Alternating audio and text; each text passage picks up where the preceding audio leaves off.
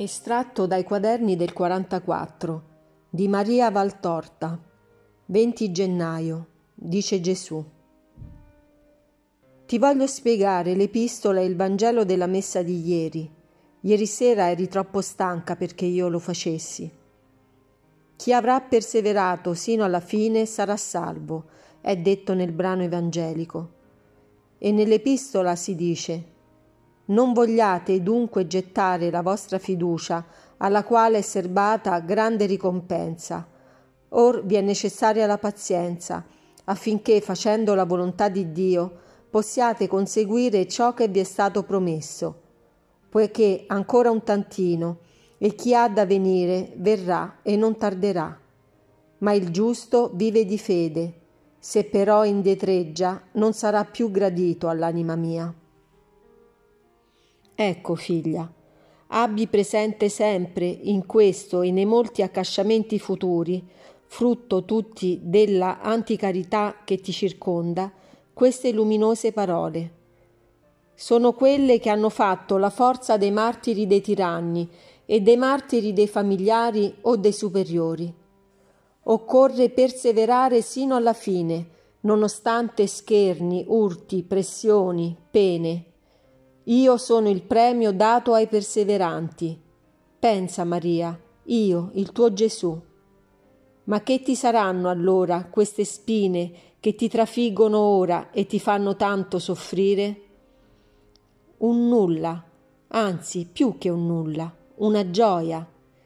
Le guarderai con amore, le bacerai con riconoscenza, perché proprio per esse avrai me sempre più potentemente. Ogni pena superata senza flettere è aumento di fusione in cielo, ricordatelo.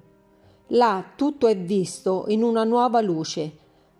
Anche quelli che ora ami unicamente per amore mio, perché il loro modo di agire spingerebbe la tua umanità a non amarli, là li amerai di tuo, perché li vedrai come mezzi che ti han dato quell'infinito tesoro che io sono. L'ultima preghiera dei martiri era per i loro carnefici, perché giungessero alla luce. L'ultima preghiera dei santi per i loro oppressori, perché giungessero alla carità.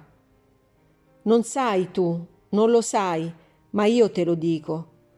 Molti superiori conventuali che un'umanità vivente in essi nonostante la loro veste di rinuncia alla carne portava alla superbia e perciò all'anticarità verso i loro soggetti, sono giunti al pentimento e da questo a una rinascita spirituale, origine di una nascita al cielo, proprio per le preghiere di un santo del loro dominio, il quale ricambiò le loro durezze e le loro ingiustizie con atti di soprannaturale amore, pregando e soffrendo per la redenzione di quel cuore che era per loro così poco benigno.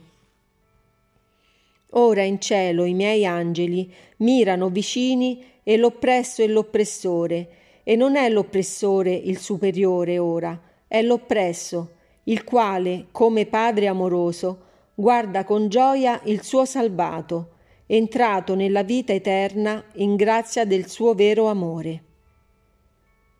La luce di questi spiriti che hanno salvato i loro tormentatori è luce speciale e viene dal raggio del mio costato aperto, del mio cuore che pregò sulla croce per i suoi crocifissori, poiché quelli che pregano per chi li fa soffrire sono simili a me che pregai per i miei carnefici.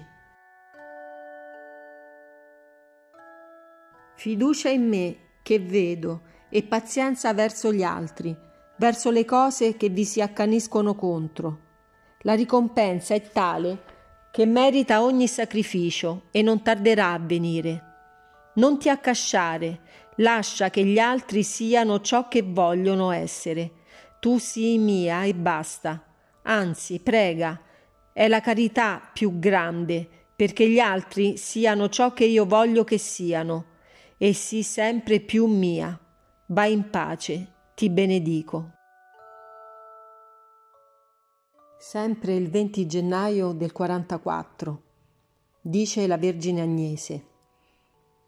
Non guardare unicamente alla mia spoglia, guarda piuttosto allo spirito mio, beato là dove suona quel cantico che tanto ti piace. Ivi sono felice.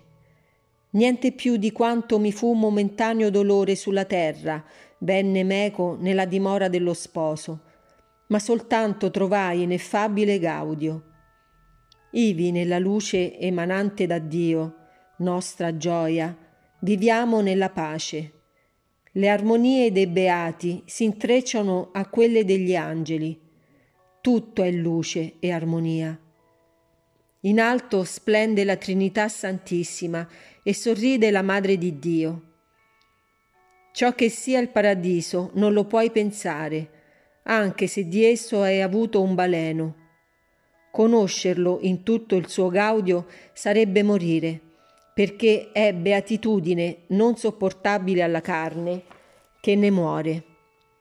Dio te ne fa conoscere un saggio per incuorarti alla prova, come a noi che soffrimmo per Lui. Vieni, il dolore cessa e la gioia dura eterna.